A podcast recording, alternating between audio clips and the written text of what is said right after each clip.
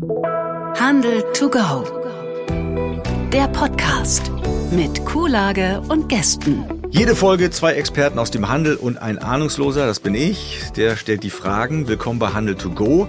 Und heute geht es um ein heißes Thema. Es ist ein Dauerbrenner. Es geht um die Innenstädte. Wie laufen die Geschäfte der Händler? Warum stehen Flächen leer? Was muss sich verändern, damit Innenstädte wieder attraktiver werden? Wie sieht die Innenstadt der Zukunft aus? Darüber rede ich heute mit tollen Gästen. Und wie immer gibt es am Ende ein Geschenk für mich. Hoffe ich zumindest. Das bekomme ich dann allerdings nur im Tausch gegen ein Geschenk von mir. Das ist unser Deal des Tages. Und hier sind meine Gäste. Vom Modehaus Kressmann in Schwerin, Karl Kressmann. Herzlich willkommen. Danke. Und vom Handelsverband Deutschland, er ist dort Bereichsleiter Standort und Verkehrspolitik, Michael Reinck. Hallo, schönen Tag. Und wie immer starten wir mit unserer kleinen Kennenlernen-Rubrik. Mitarbeiter des Monats. Fangen wir mal mit Ihnen an, Herr Reinck. Name, Michael Reinck, Wohnort, Berlin. gelernter Beruf. Ich bin Diplomgeograf. Oh, das ist aber ein interessanter Weg dann bis zu dem, was Sie jetzt machen, ne? Also für mich äh, fühlte sich das geradlinig an. aber- Okay. genau. Es geht um Handel. Der erste Gegenstand, den Sie mal verkauft haben? Ich habe äh, als äh, Schüler mal Kerzen verkauft auf dem Weihnachtsmarkt. Die hatte ich selber hergestellt. Es, äh, es hat gut funktioniert. Okay, das war dann vermutlich auch ein sehr guter Deal. Das wäre dann die Rubrik Bester Deal. Ja, sehr, sehr wahrscheinlich war es der beste Deal. genau. Mit wie viel Gewinn haben Sie die dann verkauft? Ja, ich weiß es nicht, das ist schon, schon lange, lange her. Wie gesagt, war Kind und ich bin ja auch kein Händler geworden. Also von daher gesehen, ob ich alles richtig gemacht habe, wer weiß es. Cool. Äh, schlimmster Deal. Kann auch was Privates sein, Onlinehandel, äh, Kleinanzeigen, was auch immer. Irgendwie mal richtig gefloppt mit einem Handel. Nee, eigentlich nicht. Nö, also bisher hat das eigentlich alles ganz, äh, ganz gut funktioniert. Toi, toi, toi. Ja. Ein Satz in Ihrem Arbeitsumfeld, den Sie nicht mehr hören können. Ja, das geht nicht. Nicht? Also wenn Leute eben der Meinung sind, von wegen, das haben wir immer schon mal gemacht und das haben wir ausprobiert und das geht eh nicht. Bitte vervollständigen Sie mal folgende Sätze. Wenn ich nicht Bereichsleiter Standort- und Verkehrspolitik beim Handelsverband Deutschland geworden wäre, wäre ich heute vermutlich? Immer noch Altstadtmanager der Hansestadt Stralsund. Hat es Ihnen da so gut gefallen? Stralsund ist eine wunderschöne Stadt. Kann man jedem empfehlen, sollte jeder mal hinfahren. Absolut. Über diesen Satz aus dem Wirtschaftsministerium würde ich mich am meisten freuen. Es gibt keine Leerstände mehr in den Innenstädten, die Innenstädte blühen. Vielen Dank, Herr Reinck. Kommen wir zu Ihnen, Herr Kressmann. Name, Karl Kressmann, Wohnort, meistens Schwerin, gelernter Beruf. Landwirt. Ach, das ist interessant. Den ersten Gegenstand, den Sie mal verkauft haben. Das ist mir fast ein bisschen peinlich. Früher gab es in den Kaufhäusern ja so kleine Heftchen, die die Kinder immer mitgekriegt haben. Und im Kaufhaus meines Vaters habe ich da mal so einen Stapel mitgenommen und habe den dann im Schulhof verkauft. Hat mich natürlich nichts gekostet, deshalb schäme ich mich ein bisschen dafür. Ich wollte gerade sagen, Aber ich habe auch ganz wenig Geld dafür genommen. Ihr bester Deal, bester Handel. Mein bester Deal. Ja. Wissen Sie noch, was das war? Oh, ich glaube, das war ein Schallplattenspieler, als ich 21 war, den ich mal ganz billig geschossen habe. Ja. Wissen Sie noch ungefähr, was die Marge war? Ach so, den ich verkauft habe Ja. oder so? Ach so. Äh, Ich glaube, den habe ich für, für 20 Prozent mehr oder so verkauft. Ich weiß es, ich weiß es nicht mehr. Ich weiß es nicht mehr. Ich war jedenfalls froh, als ich los war. Äh, schlimmster Deal. Ich habe kein Glück mit Autos. Wenn ich sie kaufe, verkauft man sie mir teuer als Liebhaberstücke und wenn ich sie verkaufe, muss ich sie ganz billig hergeben, weil sie Liebhaberstücke sind. Ähm, ein Satz von Ihren Kundinnen und Kunden in Ihrem Warenhaus, den Sie nicht mehr hören können. Bei ihrem Vater war alles besser. Lebt Ihr Vater noch? Nein, der lebt nicht mehr. Ah, aber damals hätte er sich darüber gefreut. Ja, Darüber hätte er sich gefreut, ja, ich glaube, ja. Wenn Sie, ich weiß nicht, haben Sie ein Einkaufsradio bei Ihnen laufen? Läuft Ja. da Musik? Wir haben Hintergrundmusik, aber das ist, ja, das ist Hintergrundmusik. Ja. Wenn Sie da einen Lieblingsmusiktitel auf die Playlist packen könnten, welcher Titel wäre das? Das ist ein bisschen schwierig. Ich bin immer ein bisschen entsetzt, wenn die Musik, die ich als Jugendlicher so geliebt habe, auf einmal in meinem eigenen Kaufhaus als Hintergrundmusik läuft, mhm. die für mich ja eine ganz andere Bedeutung hatte, als dass sie irgendwie im Hintergrund laufen dürfte oder so. Deshalb finde ich eigentlich Hintergrundmusik eigentlich immer am schönsten, wenn man sie nicht wahrnimmt. Okay. Ich muss das erzählen, ich war mal in Schwerin einkaufen, aber nicht in Ihrem Geschäft, das möchte ich dazu sagen. Und es ist das erste und einzige Mal, dass ich als Hintergrundmusik Modern Talking habe hören müssen. Und da, da ich, musste ich mich zwingen, im Laden zu bleiben. Na gut. Ähm, Bei uns lief auch schon die Doors, das fand ich ganz oh, schlimm, oh, weil ich mag die so gerne und dann laufen gerne. die als Hintergrundmusik im ja. Kaufhaus. Ja, auch für Sie die Bitte, folgende Sätze zu vervollständigen. Wenn ich nicht Geschäftsführer oder Inhaber eines großen äh, Textilwarenhauses oder eines Klamottengeschäftes in Schwerin geworden wäre, was wäre ich dann geworden? Dann wäre ich entweder Landwirt geblieben oder ich wäre Archäologe geworden. Wenn ich ein Produkt aus meinem eigenen Sortiment wäre, dann wäre ich wahrscheinlich eine Schallplatte. Sie verkaufen Schallplatten in Ihrem Laden? Ich habe die zweitkleinste Schallplattenabteilung Schwerins. Aber Vinyl und so, sind das, sind das auch neue Sachen oder sind das gebrauchte Sachen? Nee, das sind neue Sachen, die von mir eigentlich hand, handverlesen werden. So. Ah, das ist ja spannend. So, auch für Sie die Frage, über diesen Satz aus dem Wirtschaftsministerium würde ich mich am meisten freuen. Wir haben beschlossen, die ganzen Steuern, die der Onlinehandel nicht zahlt, jetzt in die Entwicklung der Innenstädte zu stecken. Und damit sind wir beim Thema.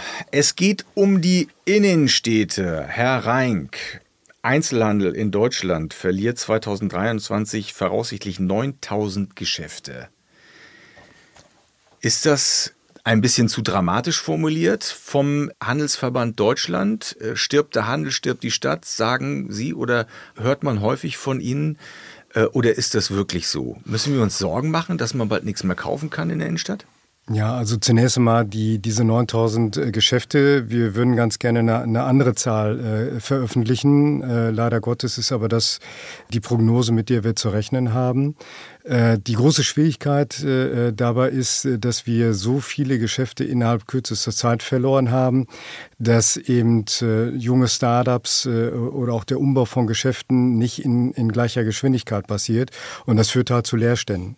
Und ähm, diese Leerstände, wenn erstmal mehrere Leerstände eben nebeneinander sind, dann kann es zu einem sogenannten Leerstandsinduzierten Leerstand kommen. Bedeutet, dass Kunden und Kundinnen dann sagen, da brauchst du gar nicht mehr hingehen, da ist ja nur noch der und der. So, und das heißt, es könnte sein, dass der Händler, die Händlerin an diesem Standort dann auch nicht mehr durchkommt, ganz einfach, weil die Kundschaft sagt, an dem Standort ist nichts mehr los. So, und da müssen wir ein bisschen aufpassen, dass da nicht so eine negative Spirale quasi in Schwung kommt. Und äh, ja, von daher gesehen, wir müssen uns schon arge Gedanken machen, weil auch das ist äh, verbrieft. Wir wissen, dass eben äh, über oder so rund 70 Prozent aller Leute, die in die Innenstädte kommen, die kommen aufgrund des Einkaufs äh, eben in die Innenstädte und nicht für Kultur oder, mhm. oder irgendwas anderes. Das heißt also, wenn, wenn wir als Frequenzbringer für die Innenstädte äh, nicht mehr so zur Verfügung stehen, muss man sich insgesamt über das, was wir so Lebendigkeit, Urbanität in den Innenstädten nennen, darüber müssen wir uns dann schon Gedanken machen. Mhm. Das ist interessant, weil ich auch gelesen habe, dass viele Kunden eigentlich noch recht zufrieden sind äh, mit dem Zustand der Innenstädte. Ich frage mich, ob wir den Zustand der Innenstädte vielleicht gerade ein bisschen sehr dramatisieren. Äh, oder ist es möglicherweise, dass Sie da schon auf Trends gucken und ahnen, okay, im Moment ist es nur ein Trend, aber in fünf bis zehn Jahren manifestiert sich das und dann wird es richtig schlimm sein. Ja, es gibt Studien, die seit äh, Jahrzehnten durchgeführt werden und die Innenstädte werden in diesen Studien seit, seit Jahrzehnten mit 3 Plus bewertet. So, und äh, da muss man sich dann natürlich fragen, wie kommt denn diese 3 Plus zustande? Offensichtlich ist es so, dass man mit der grundsätzlichen Situation offensichtlich ganz zufrieden ist, aber trotz alledem die Innenstädte von, von sich heraus nicht die Lebendigkeit ausstrahlen, dass die Leute sagen, das ist eine 1 oder eine 2. Also von daher gesehen ist mit einer 3 Plus ja schon irgendwas äh, nicht ganz in Ordnung. Da trägt einiges dazu bei. Die Situation im Einzelland ist das eine, aber was wir natürlich auch gesehen haben, wenn Einzelhandel und Gastronomie in der Innenstädte nicht mehr zur Verfügung stehen, wie wir das jetzt bei den Lockdowns hatten, dann sind Innenstädte tot. Dann gibt es offensichtlich keinen Besuchsgrund mehr. Darüber müssen wir uns Gedanken machen, wie wir diese Situation zunächst mal stabilisieren können und wie wir möglicherweise auch durch Neugründungen und so weiter fort äh, dazu kommen können, einfach wieder mehr Lebendigkeit in die Innenstädte reinzubekommen. Wollen wir uns erstmal angucken, wie das denn tatsächlich vor Ort aussieht, Herr Kressmann. Sie sehen das ja jeden Tag äh, in Schwerin. Wie läuft es da in der Innenstadt? Wie laufen Ihre Geschäfte gerade so? Schwerin ist natürlich ein Sonderbeispiel, dadurch, dass, dass Schwerin für Mecklenburger Verhältnisse ja eine relativ große Stadt ist die auch nicht so unter der unmittelbaren Nachbarschaft einer viel, viel größeren Stadt leidet, die ein hohes Potenzial an Tourismus hat. Also Schwerin ist im Vergleich zu anderen Städten, die im Umland sind, die eine kleinere Größe haben, die unter der kritischen Größe sind, ist Schwerin gut dran. Ja. Wir merken in Schwerin auch, dass wir sehr vom Tourismus profitieren. Zwei, drei Jahre lang konnten die Leute nicht, nicht, nicht verreisen, das holen sie jetzt nach. Der Trend geht auch mehr zu Kurzreisen, dafür ist Schwerin eigentlich prädestiniert. Äh, wir sind sicherlich noch nicht auf dem 2019er Vor-Corona-Niveau, aber wir pirschen uns da so langsam wieder ran. Mhm.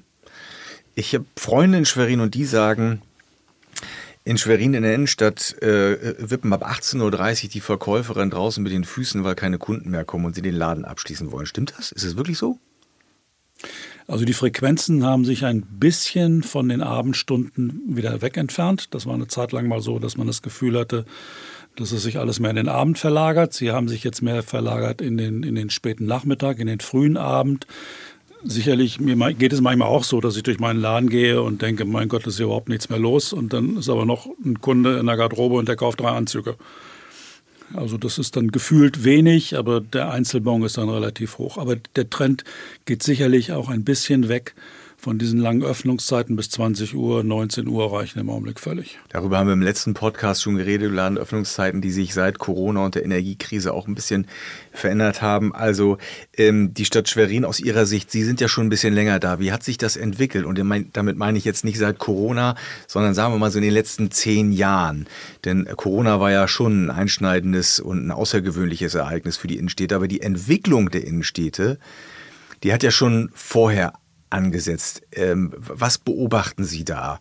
Äh, wie hat sich das Kaufverhalten der Kundinnen und Kunden verändert? Wie hat sich die, die Vitalität der Innenstadt verändert äh, in Schwerin so in den letzten zehn Jahren? In Schwerin ist viel getan worden für alles, was Attraktivität neben Gastronomie und Handel betrifft. Sagen Sie mal ein also Beispiel. Äh, kleine Konzerte auf dem Marktplatz, äh, kleinere Festivals, die in der Stadt finden. Eigentlich nicht so der große Aufschlag ein, zwei Mal im Jahr, sondern mehr so ein Grundrauschen, was, was, was stattfindet und was die Leute auch dazu bringt, einfach sich zu sagen, ich fahre mal in die Stadt, mal sehen, was da los ist. Damit sind wir schon so bei dem Punkt, die Stadt Schwerin tut was, kulturelle Angebote in der Stadt. Aber ich würde ganz gerne erstmal kurz über, über die Häuser reden, äh, über die Architektur. Also das ist etwas, was mir in Ihrem Elf-Punkte-Plan mhm. ähm, äh, untergekommen ist. Da habe hab ich erstmal gar nicht drüber nachgedacht. Aber jetzt, wenn ich zum Beispiel durch meine zweite Heimat Hannover gehe, in der ich jetzt viel Zeit verbringe, weil ich dort arbeite, dann denke ich mir so, ja, hat man da einfach ähm, bei der Entwicklung der Innenstädte äh, oft ähm, einfach nur große Kaufhäuser hin, hingebaut. Also weil wenn ich durch Hannover gehe, denke ich, das könnte jede andere Stadt sein. Dieses irgendwie nicht wirklich mehr, ähm, diese Unverwechselbarkeit, diese Einzigartigkeit, die ist ja verloren gegangen. Also ob man jetzt in Hannover einkauft oder ich sag mal so in Kassel oder so, das sieht ja fast überall gleich aus. Sind da Fehler gemacht worden? Ja, also die, die Städte sind natürlich permanent in, in einem Wandlungsprozess und äh, wie Herr Kressmann da schon gesagt hat, es gibt natürlich einige Städte, die haben per se etwas bessere Gene. Das sind übrigens viele Städte auch in den neuen Bundesländern. Äh, und es gibt Städte ähm, im Ruhrgebiet, äh, Saarland, wo man einfach sagen muss, da ist schon etwas schwieriger, eben dementsprechend eine gute bauliche Qualität hineinzubekommen.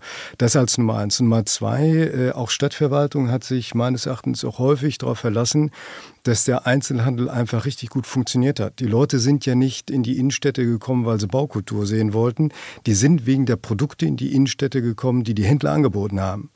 Das, das war's. Und Städte werden von den meisten äh, Besuchern, Besucherinnen immer noch in der Froschperspektive gesehen. Das heißt, man bewertet die Erdgeschossnutzung.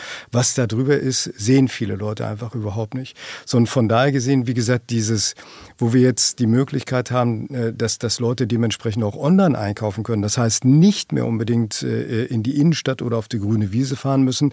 Da gibt es natürlich dann äh, ein anderes Ventil für die Kunden und Kundinnen. Und das hat dann natürlich auch Auswirkungen auf die Innenstädte, denn plötzlich ist die Frage der guten Produkte, die wir in der Innenstadt haben, die wird etwas geringer, die Frage. Und andere Fragen, wie zum Beispiel verkehrliche Erreichbarkeit, aber gerade auch bauliche Attraktivität, rückt wesentlich deutlicher in den Vordergrund. Und wir müssen die Innenstädte in Zukunft quasi, wir sagen immer so, als dritten Ort entwickeln, zwischen Wohnen und Arbeiten, quasi als Freizeitort entwickeln. Und äh, da werden wir natürlich als Handel äh, unseren Beitrag leisten, aber wir stellen auch fest, wir sind sehr, sehr stark auch auf die Leistung unserer Nachbarn Nachbarn angewiesen, ob das jetzt die Gastronomie ist, ob das die Kultur ist, aber auch solche Fragen wie im Baukultur. Das heißt also, schöne Orte zu entwickeln. Wir sagen immer, diese Innenstadt muss schöner sein als das eigene Sofa zu Hause. Ne, damit die Leute dementsprechend äh, sich halt sagen, ich könnte hier einen Kaffee trinken, ich kann es aber auch gerne in der Innenstadt machen. Und so attraktiv müssen Innenstädte sein. Da hat Schwerin gute Gene. Ne? Da kann man sagen, da können wir optimistisch nach vorne schauen. Aber es gibt auch Städte, jetzt nenne ich keine Namen, aber kann sich jeder vorstellen, wo man so denkt, ja, eigentlich möchte ich da nicht unbedingt sein, weil es sieht einfach nicht gut aus. Mhm. Naja, also ich will es auch nicht missverstanden wissen. Hannover ist eine schöne Stadt. Ich fühle mich doch sehr wohl. Nur für mich gäbe es jetzt, ich sag mal so, für sie ist das natürlich extrem wichtig, so äh, außer etwas einzukaufen, keinen Grund in die Innenstadt zu gehen. Aber wir sind uns einig darüber, dass äh, wenn die Leute etwas einkaufen sollen, muss es vielleicht auch noch einen anderen Grund geben, in die Innenstadt zu kommen. Ähm, was könnte das sein? Also weswegen könnte man noch in die Innenstadt kommen? Es, genau, also wir, wir sind ja quasi bei Frequenzen. Da erstmal der, der, der Unterschied, den ich immer mache zwischen gebundenen Frequenzen und freien Frequenzen. Gebundene Frequenzen, die, die kann die Stadt selber auslösen, indem man halt sagt, ich mache das mal ganz plakativ, wenn ich einen Führerschein äh, neu beantrage, dann habe ich eine gebundene Frequenz, weil ich muss zum Amt diesen Führerschein dementsprechend abholen. Oder wenn ich zur Schule gehe oder meine Kinder zur Schule bringe, Dinge eine gebundene Frequenz, weil es gibt eine Schule, da müssen die halt hin. Das Gleiche gilt auch für den Arbeitsplatz, wo ich meinen Arbeitsplatz habe, da muss ich hin. So, das kann eine Stadt richtig planen. Freifrequenzen ist sowas wie, wie Einzelhandel, Gastronomie, Kultur und so weiter und fort, weil das kann ich hier äh, dementsprechend wahrnehmen, aber ich kann auch ins Theater in die Nachbarstadt gehen. So, und da muss die, die Stadt halt erstmal dafür sorgen, dass dieses Grundrauschen durch gebundene Frequenzen möglichst hoch ist. Das haben viele Städte äh, lange Zeit außer Acht gelassen, weil das Thema Bildung und Innenstädte wurde häufig überhaupt nicht äh, im Zusammenhang gedacht, sondern mhm. man hat Schulen irgendwo hingebaut, aber nicht unbedingt Schulen und Kindergärten in Innenstädten. Das haben wir in Stralsund, haben wir es zum Beispiel anders gemacht. Hansa-Gymnasium äh, ist mitten auf der Altstadtinsel und bringt natürlich auch so ein gewisses Grundrauschen dann. So, und diese, diese Hausaufgaben, die müssen erstmal zunächst mal gemacht werden. Und da, klar, sind wir wieder bei unseren Nachbarn, weil das ist dann eben die Kommunalverwaltung, mit der wir dann gut zusammenarbeiten müssen. Innenstädte müssen für alle Menschen und Generationen ein lebenswertes Zuhause bieten. Das ist ein ganz schön hoher Anspruch, Herr Kressmann, oder? Das hat der Handelsverband Deutschland so formuliert. Das geht aber. Das geht. Wir zum Beispiel haben, haben in unserem eigenen Haus sehr früh Konzepte entwickelt, wie wir außer dem reinen Verkaufen von Textilien noch, noch mehr Qualität bieten können. Wir haben zum Beispiel nie unser Café aufgegeben, Gott sei Dank. Gastronomie ist immer ein schwieriges Kapitel.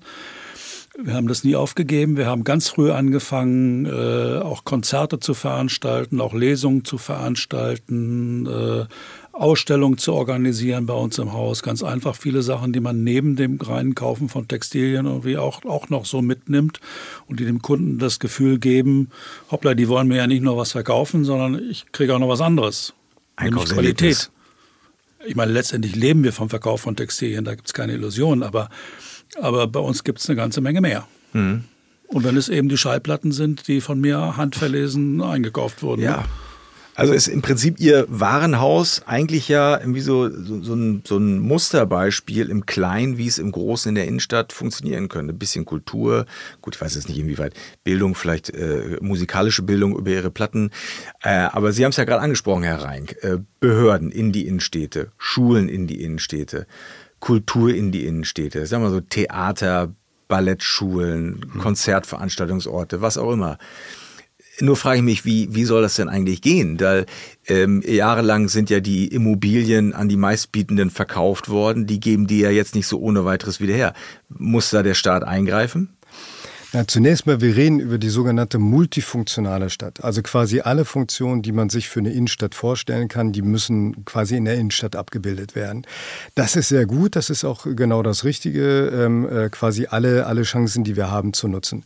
Das Problem, was dahinter steht, äh, ähm, ist jetzt mal so ein Fachbegriff, nämlich die sogenannte Gemengelage. Das bedeutet einfach, wenn man in Stralsund zum Beispiel äh, mit einer großen Bühne arbeitet, meinetwegen einen Künstler einlädt, äh, es kommen mehrere zehntausend Leute auf den neuen Markt, stellen sich dorthin, dann gibt es möglicherweise einen Bewohner, der findet das gar nicht gut nicht? und klagt dagegen und sagt, ja, ich bin hier in meiner Ruhe gestört. Das Gleiche kann passieren, Sie haben einen Bäcker, der, der backt Brötchen, macht das über Buch Buchenholz und dann beschweren sich die, die Bewohner zum Beispiel über den Gestank, der dann ausgelöst wird. Das sind sogenannte Gemengelagen, also quasi Funktionen, die sich einander eigentlich ausschließen. Jetzt wollen wir die aber alle in der Innenstadt haben. Das ist ja diese multifunktionale Innenstadt. So, und da sind wir gerade dabei und äh, reden auch mit der Bundesregierung darüber, dass wir aller Voraussicht nach eben die, äh, auch äh, die gesetzlichen Rahmenbedingungen anpassen müssen, weil bisher ist es so, die Innenstädte sind als Kerngebiet definiert und in Kerngebieten darf nur ausnahmsweise gewohnt werden. So und äh, wie wollen wir also mehr Bewohner für die Innenstädte äh, ähm, erreichen und anlocken können, äh, wenn wir halt sagen, eigentlich dürft ihr hier gar nicht wohnen. Das heißt also, da müssen wir extrem was tun, aber wir müssen auch von vornherein für Verständnis dafür werben, dass wenn man in der Innenstadt unterwegs ist, ob man da etwas produziert, ob man da Kult, äh, Kulturschaffender ist, ob man Händler ist, ob man Bewohner ist, wir leben dann auf engstem Raum und müssen einander Verständnis haben. So und ansonsten werden wir das alle Voraussicht nach mit dieser multifunktionalen Innenstadt nie hinbekommen, sondern mhm. wir, wir gehen uns so gegenseitig auf den Nerv und das wollen wir ja gerade nicht. Naja, also wenn Sie von zu Hause sprechen, bei mir zu Hause nerven mich auch manchmal Leute. Also gehört auch ein bisschen zur Lebendigkeit einer Familie, eines Zuhauses dazu. Aber wenn wir jetzt äh, davon reden, dass Behörden, Schulen wieder zurückkehren in die Innenstädte oder auch Kultur dauerhaft in der Innenstadt eine Rolle spielt, dann braucht es ja Platz dafür. Der Platz muss ja anderen Leuten weggenommen werden, im Zweifelsfalle Ihnen als Händlern. Wären Sie dann überhaupt dafür bereit, äh, also Raum das, zur Verfügung zu stellen? Ja. Oder wie kann das gelingen?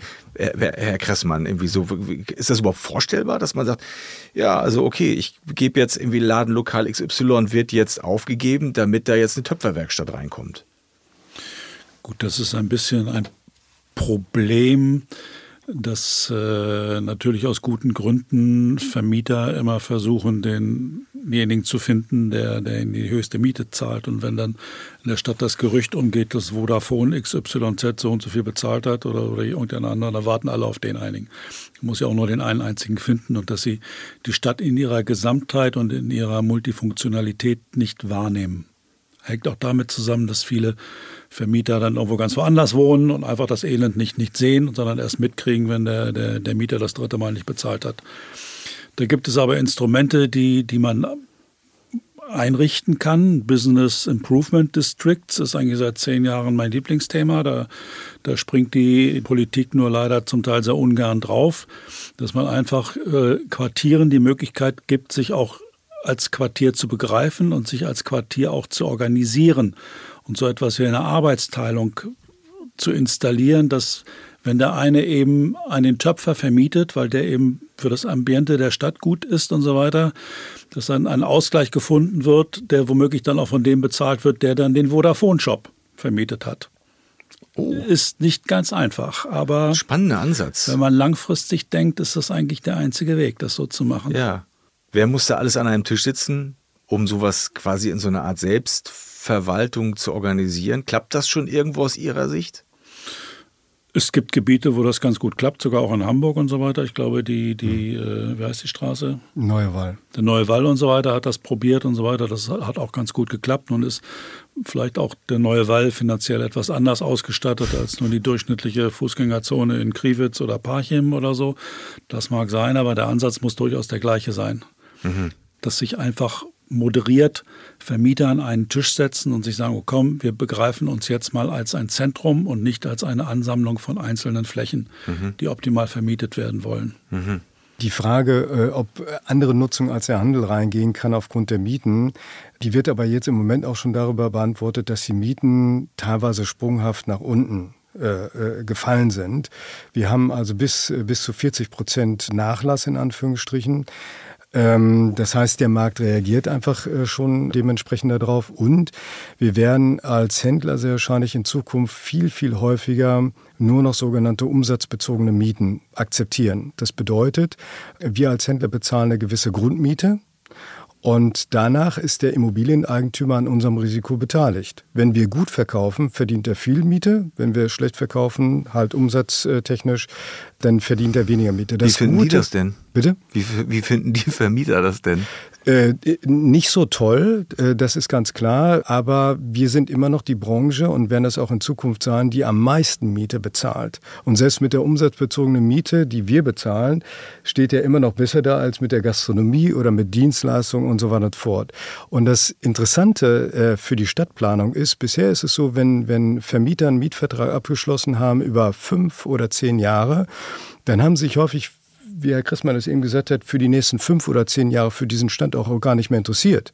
Nur wenn ein neuer Mietvertrag abgeschlossen werden musste. Wenn Sie jetzt aber umsatzbezogene Mieten bekommen, haben sie jeden Monat Interesse an diesem Standort. Das heißt also, wenn wir uns über City Management, Stadtmarketing unterhalten, wenn wir uns darüber äh, unterhalten, ob Eigentümer auch bereit sind, selber sich für diesen Standort mit einzusetzen, dann war das bisher eine Frage, die eigentlich vernannt werden musste. Über die umsatzbezogene Miete wird das ganz automatisch kommen, weil sie ja genau wissen, wenn ich gutes Geld verdienen will, dann sollte dieser Stand auch insgesamt funktionieren und dann muss ich mich auch dafür einsetzen. Das heißt also, im Moment ist sehr, sehr, sehr viel Bewegung äh, und vielleicht so als, als Abschluss auch dazu.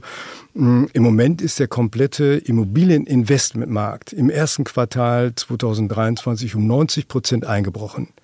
Wir sind als Einzelhandel nur 35 Prozent eingebrochen mit den Einzelhandelsimmobilien und werden als stabil bezeichnet mit minus 35 Prozent. Das heißt, Sie sehen, dieser ganze Markt, was Investorenmarkt angeht und was Eigentümer angeht, die müssen sich bewegen, weil die haben im Moment ein echtes Problem. Aber jetzt ist ja das Thema Mieten sehr volatil. Es bewegt sich nach oben, es bewegt sich jahrelang ging es nach oben, die Mieten in den Innenstädten, jetzt sind sie mal eingebrochen. Muss da vielleicht möglicherweise auch äh, der Staat, muss da die, die, die, ähm, die Politik dann mal eingreifen? Ich will jetzt nicht das böse Wort Mietpreisbremse für Innenstädte auch mal in den Mund nehmen, aber vielleicht tue ich es doch. Ist das möglicherweise auch äh, ein geeignetes Mittel, um dafür zu sorgen, dass sich auch, ich sag mal so, äh, ich sag mal so, handelsfremde Akteure ansiedeln mhm. können, um den Handel wieder zu beleben. Weil ich meine, so eine, so eine ich sage jetzt mal wieder die Töpferwerkstatt, aber die wird sich so eine Miete ja nicht leisten können ohne Unterstützung, ohne Hilfe. Wenn sie jetzt irgendwie so von den Bits nicht kommt, weil die sagen, okay, wir gönnen uns das, ähm, von wem kriegt dann so eine, so eine Einrichtung Unterstützung, hm. außer vom Staat? Also Gewerbemietrecht sind wir, äh, sind wir ganz vorsichtig, weil wir haben, es gibt in Deutschland kein Gewerbemietrecht. Und die Mietverträge sind alle sehr, sehr individuell verhandelt worden. Also ich gebe Ihnen mal ein Beispiel. Angenommen, Sie sind jetzt ein Lebensmittelhändler. Lebensmittelhändler verkaufen im täglichen Bedarf. Das heißt, täglich wird Frequenz ausgelöst und äh, Sie sind einfach der, der Garant dafür, dass viele Leute reinkommen. Und zum Beispiel ein Shoppingcenter ohne guten, guten Lebensmitteleinzelhändler wird einfach nicht funktionieren. Wenn dort ein Mietvertrag abgeschlossen wird, dann verhandelt der Lebensmitteleinzelhändler meistens von einer sehr guten Position aus, indem er halt sagt, pass auf, zwei Jahre lang, lang, mietfrei und ein Teil der, meiner, meiner Ladenausstattung musst du auch noch bezahlen und der Vermieter wird sich darauf einlassen. An gleicher Stelle ein Blumenhändler hat überhaupt gar keine Chance, sondern der kann überhaupt nichts bestimmen. So und wenn wir jetzt mit dem mit der Gewerbemietbremse kommen, dann fragen wir natürlich, ja, über welchen Mietvertrag sprechen wir denn? Weil die, die Rolle zwischen Mieter und Vermieter, die ändert sich teilweise in den Branchen, wie ich das eben mit Lebensmitteleinzelhandel und, und im Blumenhandel erzählt habe. Das heißt, da muss man sich dann immer schon fragen, wer hat in der Verhandlungsposition gerade den größeren Schuh an? Also der große Händler kann, kann wirklich gut handeln, der kleinere Händler kann schlecht handeln, der, der große Vermieter kann gut verhandeln, der Vermieter, der möglicherweise nur eine Immobilie hat, ist vielleicht auch nicht der Superprofi. Also von daher gesehen ist es total schwierig, äh, eine Gewerbemietbremse rechtssicher umsetzen zu können. Mhm. Aber nehme ich jetzt so das Beispiel von einer, von einer Behörde von einer Schule oder einer Kindertagesstätte. Ähm, wie kann es die dann wieder zurück in die Innenstadt schaffen, wenn die Gewerbemieten so hoch sind. Wie, wie, wie geht das? Außer über eine Selbstverpflichtung der umliegenden Händler, die dann sagen, ja gut, wir, wir sponsern das so ein bisschen. Wenn die alle sagen, nö, das ist uns ja wurscht. Genau. Ähm, wie, wie kann es, wie kann es Wenn sich alle einig sind, sorgt für Frequenz, äh, sorgt für, genau. für, für, Abwechslung, für Aufwertung, für ein gewisses Zuhause, wie der ja, Handelsvertrag genau. das ja formuliert. Also wie kann Grunde, das gehen? Ja, der, der, im Grunde genommen ist das, äh, ist das Stadtplanung. Also wir haben ein super Beispiel gerade in Lübeck. In Lübeck ist der, der Karstadt Sport ja dicht gemacht worden und die Stadt, insbesondere der Oberbürgermeister, ist meines Erachtens auf eine sehr kluge Idee gekommen und hat einfach gesagt, wir haben mehrere Gymnasien, die haben alle Raumprobleme, wir haben diese innerstädtische Immobilie direkt beim Rathaus in Anführungsstrichen ähm, und wir wir, überlegen doch einfach mal, können wir diesen Standort zum Bildungscampus machen? Können wir den Schulhof quasi oben auf dem Dach machen? Geht das denn überhaupt? Und sie haben festgestellt, ja, das geht. Also machen sie das. So, und da geht es wirklich um Stadtplanung. Wenn keine Flächen da sind, dann reden wir im Moment auch mit der Bundesregierung darüber, ob es zum Beispiel das gemeindliche Vorkaufsrecht gibt. Das heißt also, dass Gemeinden sich gewisse, also wenn es ein Sanierungsgebiet, also in der Innenstadt ein Gebiet gibt, wo man halt sagt, pass auf, das ist ein Sanierungsgebiet, dann haben Städte ein sogenanntes Vorkaufsrecht. Vorkaufsrecht und können sagen, wenn eine Immobilie dort verkauft wird, darf die Stadt zuerst den Finger heben und sagen, pass auf, diese Immobilie sichere ich mir, um möglicherweise ein Areal mit drei, vier Immobilien zu haben. Die kann ich dann abreißen und da kann ich dann eine Schule drauf bauen. Weil im Grunde geht es eigentlich darum, wir brauchen die Flächen in gebauten Innenstädten. Bei Warenhäusern ist das möglich, Lübeck zeigt das.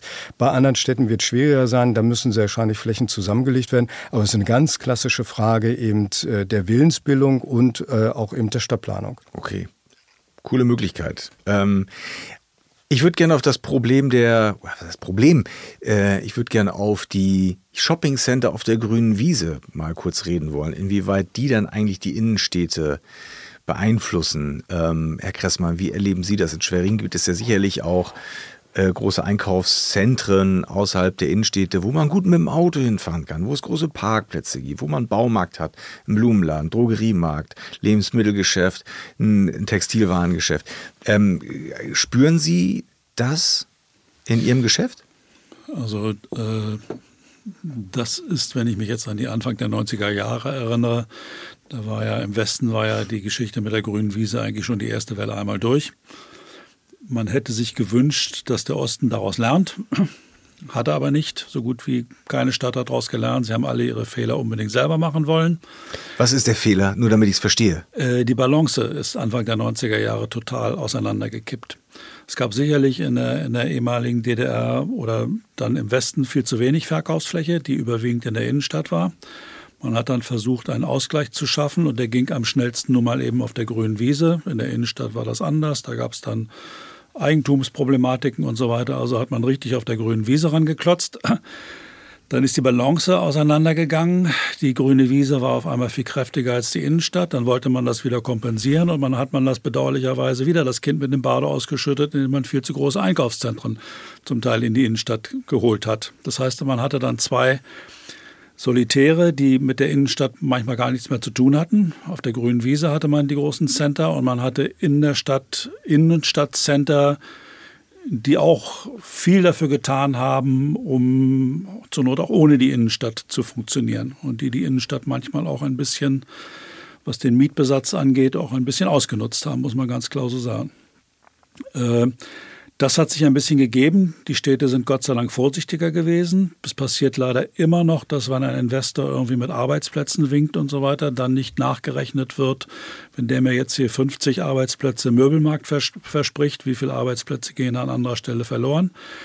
Das ist leider immer noch ein bisschen so, aber äh, man wird sensibler. Man wird sensibler, aber es ist natürlich schwierig, eine Entwicklung wieder zurückzudrehen.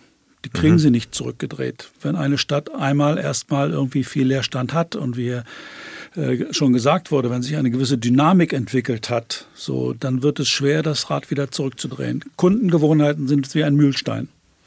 Sie kriegen sie schwer gedreht und sie kriegen auch sie schwer wieder zurückgedreht. Wie kann da ein Ausgleich gelingen? Oder anders gefragt, Herr Reinke, wie locke ich die Leute von der grünen Wiese in die Innenstadt?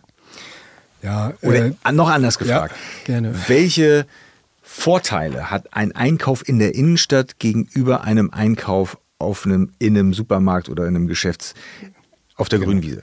Ja, im, das sind im Grunde genommen die, die Kopplungsmöglichkeiten, die ich in der Innenstadt habe. Das Was heißt, heißt das? Äh, ähm, ja, ich kann dort einkaufen, ich kann dort zum Arzt gehen, ich kann dort einen, einen, Kaffee trinken, ich könnte die öffentliche Verwaltung besuchen, wenn ich das ganz gerne möchte, ähm, äh, Kultur und so weiter fort. Also mit anderen Worten, ich habe alle Möglichkeiten in der Innenstädte und diese, diese Vielfalt von unterschiedlichen Möglichkeiten, die, äh, die wird auf der grünen Wiese natürlich nicht abgebildet. Und die grüne Wiese, muss man auch sagen, die grüne Wiese war lange, lange Zeit Zeit quasi der bequemste Einkauf eigentlich für die Familie. Nicht, äh, man man äh, hat die ganze Familie ins Auto reingepackt, äh, hatte seinen großen Kofferraum, ist einmal auf die grüne Wiese gefahren, konnte quasi, ob man Klamotten kaufen wollte, man, man hatte natürlich seine Lebensmittel, die man äh, pro Woche einmal eingekauft hat und so weiter fort. So, und das war das Bequemste überhaupt. Und da muss man sagen, da hat der Onlinehandel letzten Endes der, der grünen Wiese so ein bisschen Strich durch die Rechnung gemacht, weil das Bequemste im Moment für eine junge Familie ist, online einzukaufen. So, und äh, das heißt also, da sind die Innenstädte natürlich auch vom Onlinehandel betroffen, aber wir kriegen schon mit, dass die grüne Wiese vom, vom Onlinehandel noch viel stärker betroffen ist und was Frequenzverluste angeht, in, äh, auf der grünen Wiese wesentlich stärker noch sind als in den Innenstädten, weil die Käufergruppen, die wir in den Innenstädten schon immer hatten, waren etwas andere dementsprechend als auf der grünen Wiese, wobei klar, die Innenstädte würden natürlich auch die junge Familie gerne in den, in den Innenstädten begrüßen. Aber wie gesagt, von daher gesehen, die Situation Situation für die grüne Wiese ist im Moment gar nicht so entspannt, wie, das, äh, wie, wie man vielleicht mhm. meinen mag. Der Onlinehandel, ja, der hat den Innenstädten aber auch gehörig zugesetzt. Haben Sie das Gefühl, dass, ähm, dass da die Talsohle durchschritten ist? Äh, oder haben sich die Händler mittlerweile darauf eingestellt? Wie ist das, ähm, wie hat man sich mit dem Onlinehandel mittlerweile arrangiert? Naja, man muss einfach mal sehen, äh, wir haben ja einige Branchen, wo wir schon bis zu 50 Prozent aller Umsätze insgesamt im Onlinehandel haben. Da reden wir über den Modehandel, da reden wir über, über äh, Technikanbieter, also wir, wir nennen das Consumer Electronics. Und das sind eben Branchen, wo fast 50 Prozent im Onlinehandel quasi verschwunden ist. Jetzt muss man sagen, bei der Verkaufsfläche, wenn die Verkaufsfläche gleich groß bleibt, stationär, ähm, dann sinkt ja die sogenannte Flächenproduktivität. Und Sie hatten ja am Anfang auch die Frage, wie wird das mit den Flächen weitergehen? Eigentlich müsste man, um die gleiche Flächenproduktivität äh, zu haben, müsste man eigentlich die Hälfte der Fläche aufgeben der stationären Fläche. So, und das sind, also einige Händler machen auch solche Formate und sagen, wir, wir verkleinern uns. So, und dadurch sinken die Mieten halt. Äh, dadurch kommen eben äh, plötzlich andere Spieler auf, auf den Plan. Was Sie eben gesagt haben, das äh, kann meinetwegen Schuster sein, der als Handwerker dort arbeitet, es können Töpfer sein und so weiter fort, weil diese Flächen müssen irgendwann freigesetzt werden. Im Moment hält man noch so ein bisschen dran fest, aber wie gesagt, das ist, das ist so ein schleichender Prozess und wie gesagt, die, die zunehmende Leerstandsquote, die wir sehen, auch die Aufgabe von, von, von, von, von Warenhausstandorten weist einfach in diese Richtung, dass man eben flächenfrei freisetzen muss. Hm. Lassen Sie uns über ein Thema reden, was hier so wie die ganze Zeit schon wie der rosa Elefant im Raum steht. Ver verkehrliche Anbindung. Also bequeme Anreisemöglichkeiten zum Einkaufserlebnis, wie ich es auf der grünen Wiese habe. Ich fahre dahin, habe einen Parkplatz vor dem Supermarkt, gehe rein, kaufe ein. Das gibt es ja in der Innenstadt so komfortabel nicht. Ähm, Stichwort autofreie Innenstädte, öffentlicher Personennahverkehr. Ich habe hier eine Zahl, 90 Prozent des Umsatzes in der Innenstadt machen Menschen ohne Autos, hat das Forschungsinstitut für Nachhaltigkeit in Potsdam gemacht. Warum ähm, reden eigentlich alle immer davon, dass wir Parkplätze in der Innenstadt brauchen? Warum äh, heißt es immer, die Händler wehren sich dagegen, dass die Städte autofrei werden? Ja, wir haben auch eigene Studien gemacht und äh, ja, von daher gesehen, die zitiere ich natürlich lieber. Aber ähm, wir müssen einen riesengroßen Unterschied machen zwischen der Großstadt und Metropole und den Mittelstädten bzw. Kleinstädten. Bedeutet, in den Metropolen ist es so, dass äh, die häufigste Verkehrsart auch für den Einzelhandel tatsächlich der öffentliche Nahverkehr ist. Aber in Mittelstädten und Kleinstädten ändert sich das Bild und da sind wir meistens beim Auto. Und das hängt einfach damit zusammen, dass der ÖPNV natürlich im ländlichen Raum nie in der gleichen Taktung und Güter angeboten werden kann wie in einer Metropole. Das heißt, ob wir in Hamburg oder, in Berlin unterwegs sind, da sind die meisten Leute halt mit dem ÖPNV unterwegs. Wenn wir aber, äh, ich sag mal, in Schleswig-Holstein, Mecklenburg-Vorpommern im ländlichen Raum unterwegs sind und sagen, wir würden jetzt ganz gerne mal mit dem Bus in die, nach Schwerin zum Beispiel fahren, sein. Da muss man einfach sagen, ja, das wird dir aller Voraussicht nach nicht gelingen. Mhm. So, mit anderen Worten, dort, äh, wo man ein Einzugsgebiet hat, was sehr ländlich ist, dort werden wir auf Dauer eben auf das Auto angewiesen sein und zwar gar nicht wir als Händler, sondern einfach unsere Kunden und Kundinnen. Und äh, was dann häufig gesagt wird, ja, multimodaler Verkehr, mit anderen Worten, der Umstieg, ich nehme zuerst das Auto, steige um auf den öffentlichen Nahverkehr und die letzten drei Meter miete ich mir dann noch ein Fahrrad. Das macht heutzutage Mensch. Das ist eine, das ist eine gute Vorstellung. Da sollten wir auch weiterhin dran arbeiten. Aber wenn wir über autofreie Innenstädte nachdenken, da können wir über uns über Zonen in Metropolen gerne unterhalten. Und ansonsten haben wir Fußgängerzonen in den Innenstädten, äh, die haben ihre totale Berechtigung. Ähm, äh, da haben, das sind auch die großen Frequenzbringer, aber wir sollten uns bitte nicht über eine autofreie Innenstadt von Schwerin oder sowas unterhalten, weil das ist einfach Blödsinn, weil, weil da muss man diese Studien ganz genau lesen, wie ich das eben versucht habe mhm. klarzumachen. Herr Kressmann, in Schwerin. Ich habe es jetzt nicht so richtig vor Augen, aber also man kommt ja noch relativ dicht ran an Ihr Geschäft mit dem Auto. Man kann es dann irgendwo parken. Das ist auch, glaube ich, noch alles relativ günstig. Ähm, wie stehen Sie denn zu dem Thema? Ähm, Wäre es auch vorstellbar, dass man sagt, so wie in anderen Städten, man macht ein großes Parkhaus außerhalb von Schwerin und dann kommen die Leute mit dem Bus oder mit der, mit der Straßenbahn rein und kaufen dann bei Ihnen ein? Ist das denkbar? Weil es geht ja darum, um, um die Innenstädte attraktiver zu machen. Und ich ehrlich gesagt habe eine gewisse Sympathie dafür, dass man äh, die Innenstädte möglichst Autoverkehr frei hält, weil man bewegt sich ganz anders. Es wird auf einmal, es macht viel mehr Spaß, spazieren zu gehen. Die großen Städte, Paris, Barcelona, Ljubljana und so. Es gibt ja viele Beispiele, auch in Berlin hat man es probiert, dass die Lebensqualität steigt und die Menschen im Nachhinein sagen, ja, war die richtige Entscheidung.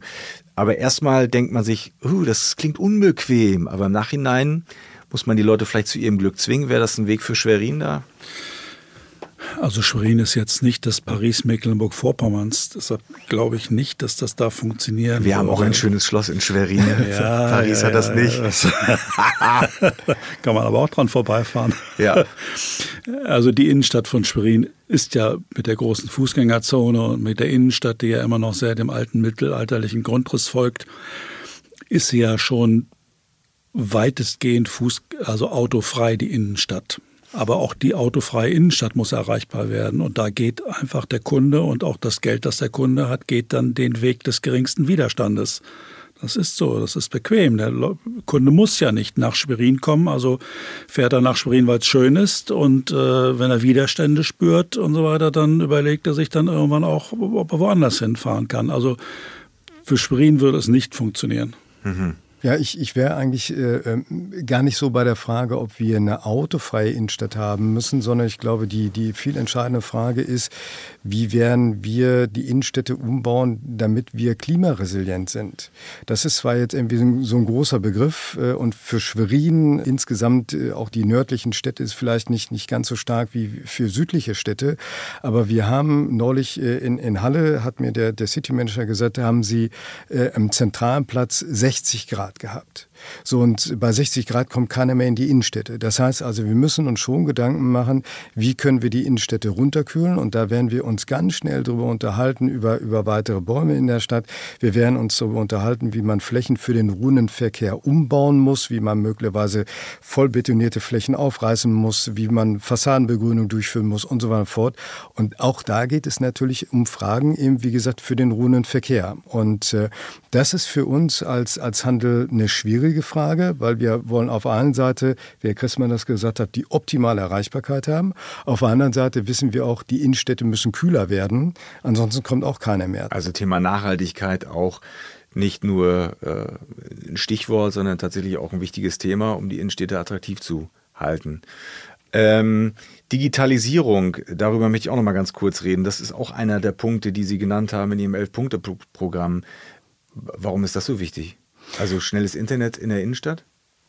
Unter anderem. Also äh, wir wissen natürlich jetzt schon, es gibt ja sogenannte Heatmaps, äh, da wissen wir, wo junge Leute sich aufhalten und das sind übrigens Orte, äh, wo, wo es halt freies WLAN gibt. Mhm. So und das muss automatisch eingerichtet werden. Digitalisierung wird im Handel häufig mit Onlinehandel übersetzt und da müssen wir so ein bisschen weiterdenken, weil dieses, was wir Digitalisierung am Point of Sale nennen, da geht es um Möglichkeiten, die Warenverfügbarkeit direkt im Laden nochmal zu prüfen. Da geht es darum, wie sind meinetwegen Spiegel ausgestattet, äh, können die unterschiedliche Farben auch anbieten von einem Kleid, was ich gerade habe und so weiter. Das heißt, da gibt es ganz, ganz viele weitere Möglichkeiten, die wir in der Digitalisierung, wie gesagt, direkt im Laden spielen können. Und das sind für uns Fragen, die sehr, sehr wichtig sind. Bedeutet aber, wir müssen in diesen Läden dann natürlich auch eine super Internetanbindung haben, weil ansonsten macht es keinen Sinn, die, die Warenverfügbarkeit abzufragen, äh, wenn wir dann quasi äh, auf unserer Warenlage überhaupt nicht richtig zugreifen können. Mhm. Sind Sie mit dem Internet zufrieden in Ihrem Laden, Herr Kressmann? Weitestgehend, ja. Weitestgehend prima, ja. Weitestgehend, ja, aber es stimmt schon. Digitalisierung wird, wird wirklich fälschlicherweise immer oft mit Onlinehandel gleichgesetzt. Das ja, es ist auch immer so, so ein Bedrohungsszenario, habe ich ja, das Gefühl. Ja, das ist also früher, Händler früher, Händler, früher ne? wollten, ich kann mich daran erinnern, dass es sogar Händler gab, die wollten kein Internet bei sich im Laden haben, weil dann der Kunde ja das Teil fotografiert mhm. und womöglich zu Hause recherchiert, was es da kostet oder gleich guckt, was es kostet. Das ist alles riesengroßer Quatsch. Der Kunde macht das sowieso. Ja. Und dann kommuniziere ich lieber offen und so weiter und versuche mit anderen, mit anderen Sachen zu punkten, mit einer super Beratung oder mit allem anderen drum und drum. Das honoriert der Kunde auch. Und die Kunden, die immer nur nach dem billigsten Teil suchen und nach dem billigsten Preis und so weiter, ja, mein Gott. Und dann müssen wir jetzt nicht äh, ähm, missionarisch wie Oberlehrer rumgehen und sagen, pass mal auf, hier, wenn du online einkaufst, dann wirst du hier ein Geschäft verlieren. Das wissen die schon, sondern wir müssen die Innenstädte anders bauen. Wir müssen das, was wir am Anfang besprochen hatten, wir müssen das einfach so gut bauen, dass sie halt sagen, pass auf, ich kann hier was einkaufen, ja, aber ich kann auch noch viel, viel, viel mehr machen. Und es ist einfach so ein toller Ort. Äh, so, und es gibt ja diese tollen Orte. So, und die müssen wir kreieren. Und wie gesagt, da geht es äh, viel um, um das Thema Städtebau, ähm, äh, verkehrliche Erreichbarkeit hatten wir alles. Aber es geht nicht darum, dass wir irgendwie da missionieren und sagen, du darfst nicht online einkaufen. Fast schon ein tolles Schlusswort, Herr Reinck. Aber wir sind noch nicht am Ende. Ich habe noch eine kleine, witzige Rubrik. Expresskasse. Herr Reinck, Bar oder Karte? Bar. Ein Euro oder ein Einkaufschip? Ein Euro. Fertiggericht oder selber kochen? Na, selber kochen. Einkaufen oder liefern lassen? Stationär einkaufen. Kleingeld oder lieber nur noch Scheine in Zukunft? Lieber Scheine. Nordsee oder Ostsee? Ostsee, ganz klar. So, Sie wohnen jetzt mittlerweile in Berlin. Ich weiß nicht, wie ich die Frage formuliere. Ähm, Hansa oder Hertha? Na, Hansa, ganz klar. Also äh, Hertha, nein, also auf keinen Fall. Dann jetzt, jetzt den direkten Vergleich zukünftig. ja, jetzt kommen wir zu Ihnen, Herr Kressmann. Bar oder Karte? Äh, meistens Bar. Ein Euro oder Einkaufschip? Einkaufschip, aber auch nur, weil er am Schlüsselbund ist, sonst würde ich ihn verlieren. Ja gut, meine Freundin macht sich so lustig über mich, weil ich auch dieses Ding habe. Ich finde es wahnsinnig praktisch. Äh, einkaufen oder liefern lassen? Stationär einkaufen oder liefern lassen? Äh, es gibt Sortimente, die kann ich nur noch online, aber lieber stationär. Kleingeld oder in Zukunft lieber nur noch Scheine? Scheine. Können Sie mir mal erklären, warum das so ist? Ja, äh, also wenn, also sagst du mal, wenn man in Dänemark einkauft, der wird ja ohnehin auf- oder abgerundet. Äh, also da steht irgendwas an der Kasse, aber das bezahlt man ja gar nicht. Und äh, ähm, am Anfang ist man etwas verwundert, äh, ja. aber im, im Grunde hebt sich das dann wieder auf und das ist schon sehr bequem, finde ich gut. Wie wäre das, welche Auswirkungen hätte das für Ihr Geschäft, Herr Kressmann, wenn man jetzt Kleingeld verbieten würde? Also es wäre von der, von der Logistik wäre es einfacher. Dieses ganze Wechselgeld zählen und sonst irgendwas ist ja auch nicht immer unbedingt hygienisch. Ne? Und das, was man früher mal gesagt hat, man darf nur 19,95 Euro nehmen, weil dann hat der Kunde das Gefühl, es ist billiger, als wenn es 20 Euro kostet. Das ist ja auch nicht mehr so. Der Kunde weiß doch, dass, dass nur noch 5 Cent fehlen an 20 Euro. Das ist nicht mehr so. Mhm. Ähm, Amazon oder Otto? Oh Gott. Als Händler oder als Kunde? Als Kunde. Wenn dann Otto. Ist gut. Ähm, ich bin auch großer Fan. Ich habe da neulich einen Kühlschrank bestellt. Das war wunderbar und ein Herd, das klappt prima. Nordsee oder Ostsee? Oh, Nordsee. Entschuldigung, Wismar. So, für Sie die Frage Hansa oder HSV? HSV. Puh, Herr Kressmann, ich fand Sie so sympathisch bis gerade eben. Ja, vielen Dank an Sie beide. Äh, das Thema Innenstädte ist ein großes Thema und ich bin mir ziemlich sicher, dass wir nicht alle Fragen beantwortet haben, nicht alle Aspekte beleuchtet haben. Ich hoffe, die wichtigsten konnten wir hier in diesem Podcast so zumindest mal streifen und auch vielleicht ein bisschen tiefer äh, besprechen. Ähm, jetzt kommen wir zu meiner Lieblingsrubrik und zwar dem Deal des Tages, unserem Geschenk. Ich habe angefangen mit einem Golfball, weil ich so gerne Golf spiele. Den habe ich eingetauscht gegen eine Fuck Corona Kaffeetasse, die habe ich vom Handelsverband Nordgeschäftsführer Herrn Böckenhold bekommen. Diese Tasse habe ich Gott sei Dank losgeworden äh, bin ich an Holger Stanislawski, ähm, Rewe-Marktbetreiber hier in Hamburg und ehemaliger St. Pauli-Spieler mhm. und Trainer. Und der hat mir das hier gelassen. Ein limitiertes Shirt. Und zwar eines Benefizspiels oder äh, ich glaube eines Benefizspiels. Duell der Legenden am 14. Februar 2005 am Millantor. Stanislawski gegen ein paar prominente Spieler. Ist sehr selten, hat er mir gesagt. Das habe ich anzubieten. Und gleichzeitig habe ich hier auch noch eine Tüte mit Bonbons aus Rheinbeek von der Frau Wilhöft, die betreibt in Bergedorf ein Geschäft für Anziehsachen, für, für Klamotten, sowas wie sie haben. Und das hat sie mir mitgebracht aus der Kaffeerösterei Tim in Bergedorf. Und das würde ich gerne veräußern.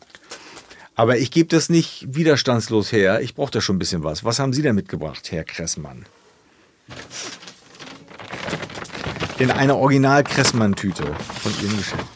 Diesen geschmackvoll gestalteten und wirklich durchkonstruierten Kleiderbügel der Firma Rudolf Honig. Die Firma Kressmann hieß bis 1945, 46 Honig. So heißt das Café noch bei Ihnen, so richtig? So heißt das Café noch und so weiter. Und äh, das ist für mich besonders immer sehr schön, weil wir haben so Anfang der 90er Jahre ganz viele Kleiderbügel bekommen.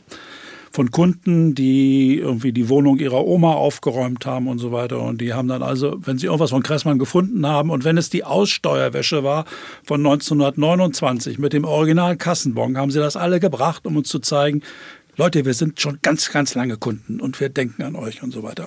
Und das ist natürlich einmal ein Zeichen der Verbundenheit unserer Kunden, aber andererseits erinnert es mich auch immer daran, dass es diese Firma schon sehr lange gibt und die, dass sie auch ganz, ganz viele Krisen durchgemacht hat und dass das Glas am Ende aber immer halb voll war. Wow, ein sehr geschichtsreiches traditionsreiches Geschenk. Ich freue mich sehr. Haben, haben Sie noch was drauf zu packen, Herr Reink? Ja, ich habe äh, äh, natürlich nicht mit der Geschichte aufzuwarten. Das, was ich mitgebracht habe, ist ein Fahrradschlauch. Äh, wir wurden ja gebeten, entweder beruflich oder privat. Ich dachte, ja. ich äh, öffne die Tüte ein bisschen privat. Ähm, ich fahre äh, Fahrradrennen und äh, habe mir dann halt mitgebracht, ich bringe Ihnen einen Fahrradschlauch mit, damit Sie demnächst auch Fahrradrennen fahren können. Und äh, ja, die, das dann ist quasi aber den, Können Sie beim Golfspielen umhängen. Also, genau das ist wirklich genau. faszinierend, in welche Richtung sich das alles entwickelt. Aber toll, dass Sie so ja. Äh, Geschenke mitgebracht haben, die wirklich äh, das erfüllt haben, was ich mir auch vorgestellt habe. Nämlich ein bisschen was über Sie erzählen und über Ihr Geschäft und über Ihre Stelle. Jetzt weiß ich nicht, ich habe jetzt hier zwei Sachen. Wer, wer fühlt sich denn eher dem FC St. Pauli nahe. Sagen Sie doch erstmal, was für eine Größe das ist. Ja, genau. Ich glaube, es ist nicht meine Das Größe. ist, glaube ich, nicht Ihre ich befürchte, Das ist XL. Ja. Also, ich also ich spiele nachher noch Squash, ich würde es heute noch durchschwitzen. Ja, genau. Okay, also dann gebe ich das ihm. Sie, Sie sollten es vielleicht aufbewahren, nicht, nicht benutzen. Angeblich ist es sehr wertvoll. Also einem HSV-Fan gebe ich jetzt ein St. Pauli-Shirt. Ich hoffe nicht, dass jetzt hier gleich irgendwie Blitze zucken oder irgendwie ein Gewitter runtergeht. Hier, ich werfe Ihnen das mal so rüber. Danke. Und, und für, für Sie habe ich die ja, super. Bonbons Meine Vorfreude, aus Bergedorf. Genau. Ja, ich finde, ich habe einen ganz guten Deal gemacht. Also einen sehr, sehr alten, sehr, sehr traditionsreichen Kleiderbügel und einen Schlauch 26. Vielen Dank an Sie beide. Wir danken Ihnen. Ja, danke schön. Handel to go. Ein Podcast vom Handelsverband Nord. Produziert von Dr. X On Air Promotion.